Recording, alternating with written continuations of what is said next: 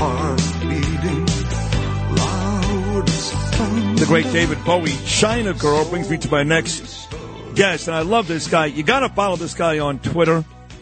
He's the smartest guy on Twitter. He just is. Gordon G. Chang. Gordon G. Chang, and I love him on this program. He's on a lot of other shows, but I think he does his best work here. I think he'd agree. What do you think, Gordon Chang? Best work right here? Absolutely, so, thank you so much. It's great to have you. You're very, very welcome. I, you know, I, I find it uh, almost funny. We're going to get to some really serious China news, but I'm sure you know this. The biggest story, the biggest story coming out of China today. Hangzhou Zoo. That's right. You know exactly the story. Tell folks about this. This is unbelievable. Yes, in the Hangzhou Zoo, and Hangzhou is a big city, which is in the eastern part of China. There is a Malayan um, sun bear. At least that's what the zoo says. Now, um, people to the, going to the zoo have taken photographs of this bear standing up, and I have to say, it really does look like a human in a bear suit. But the zoo is adamant.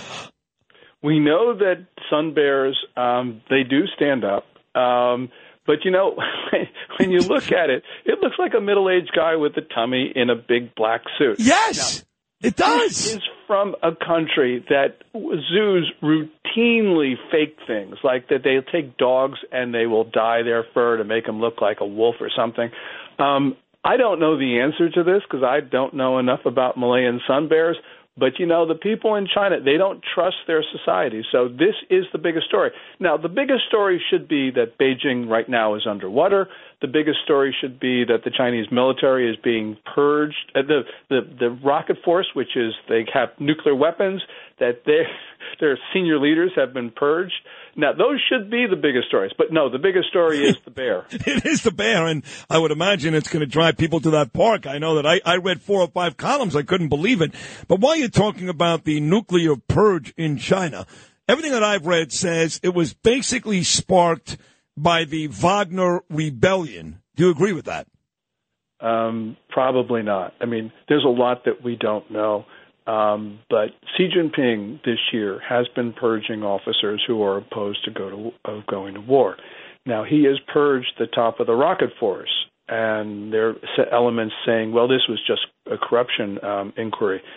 Well, yeah, almost every senior Chinese general and admiral is corrupt. So they don't get purged because they get corrupt. They purged because the Chinese leader doesn't want them, or that there's intense infighting of some sort. Now we've got to be worried that the guys who launch nuclear weapons um, are, in a state of turmoil. Um, but also, more important, we've got to be concerned that the Chinese military now is um, at a point where it's being forced to go to war. Um, and a lot of the senior um, officers don't want to go to war, but Xi Jinping is absolutely determined to take lives. So I read Newsweek every once in a while, and I came across a writer that I kind of like. He's pretty good. In fact, he's you.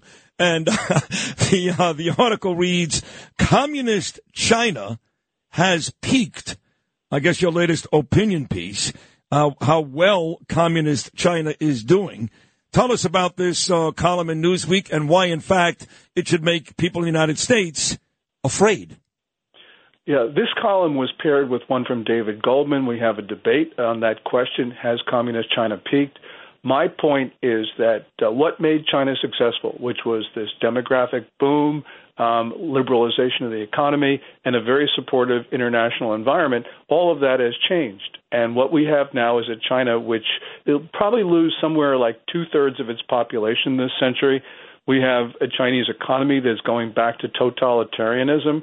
And we know that in Chinese history, whenever leaders have closed off their country like this, there's always been disaster. And of course, um, countries around China are now banding together because they're concerned about uh, Beijing. They're not supporting it, they're trying to protect themselves from it. So I argue that this was, uh, we, we've seen the top of China. But we got to remember, Sid, that a China on the way down is more dangerous than a strong China. And that's the concern that we have to have right now that Xi Jinping sees a closing window of opportunity and decides he's going to strike sooner than later. Yeah, I get frustrated because I still notice that when we talk about even the presidential race, Gordon Chang in 2024, when they talk about foreign policy, they're still talking about Ukraine, Russia. And a lot of these folks have designated Vladimir Putin as the most dangerous man in the world. I, I don't know how you can say that. I understand he's got uh, more weaponry, nuclear weaponry than anybody in the world, and he's a madman. I get all that. Had no problem under Obama going into Crimea, under Biden going into Ukraine. That's why not Afghanistan. I get all that. But the truth is, he's not even winning this war. I mean, how can you, how can you not have the guy in China as the most dangerous guy in the world ahead of Putin? You know, you're absolutely right about this. You know, there are a lot of dangerous actors around the world. There's Putin, there's Kim Jong Un, there's whoever is running Iran right now. But all of those guys are really just proxies for China because China is making them dangerous. These guys wouldn't be dangerous if it weren't for China. Russia would have lost the Ukraine war by now were it not for Beijing. Wow, well, stop right there. That's a big deal. You said, and I quote, Russia would have lost the war in Ukraine. By the way, they would have lost the war in Ukraine too if Joe Biden didn't kind of muddle along throughout this thing because who knows what, maybe he's compromised, maybe he's not. But forgetting about our role in this, how did, how did Beijing make sure that the Russians haven't lost? Well, first of all, um, they green, the Chinese greenlighted this invasion. This invasion would not have occurred were it not for the Chinese saying, you have permission to go attack Ukraine. But we've seen that China, with elevated commodity purchases, effectively finances the war. Chinese diplomats have been supporting Russia. Chinese propaganda, including TikTok, has been amplifying Russian disinformation. Um, we have China opening up its financial system to Russian institutions that have been sanctioned, and China from the get-go has been, pro- been providing lethal assistance to Russia. Now, the Biden administration says that's a red line but it's open reporting. You don't need a security clearance, Sid, to understand that China has been supplying all sorts of lethal aid to Russia for prosecution of this war. If Russia didn't have that supporter in China, it would have lost by now. Matter of fact, as I said, the war would not even have started. Well, yeah, I mean, if China didn't green light the war or red light the war, and of course, it wouldn't have started if Donald Trump was still in Washington, D.C., and not Joe Biden. So those things are definitely 1,000% true. And that does bring us to the presidential election. I know Ron DeSantis, for example, Gordon yesterday came out and he detailed his economic plan, and he did include China. Uh, that was the only foreign country he talked about in his economic plan, Ron DeSantis, that had to make you happy. Yeah, it certainly did. Um, you know, you know, just going back to something that you said, and your audience needs to hear this.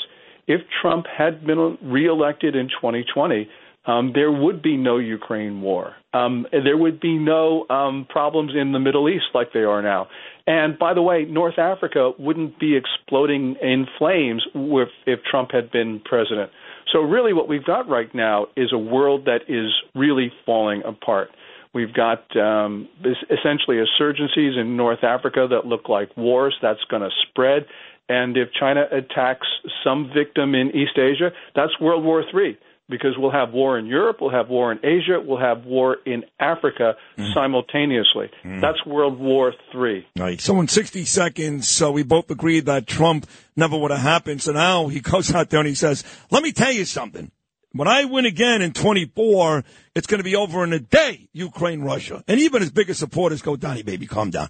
Uh, so the, so the question is, are we so far along right now, like you say, could be moments away from World War III that a Donald Trump win, while would be great and give us our only opportunity maybe to avoid World War III, may take some time to clean up. Yes or no? Yeah, of course, it'll take some time to clean up because right now we are at the most precarious position our um, people who are alive are now.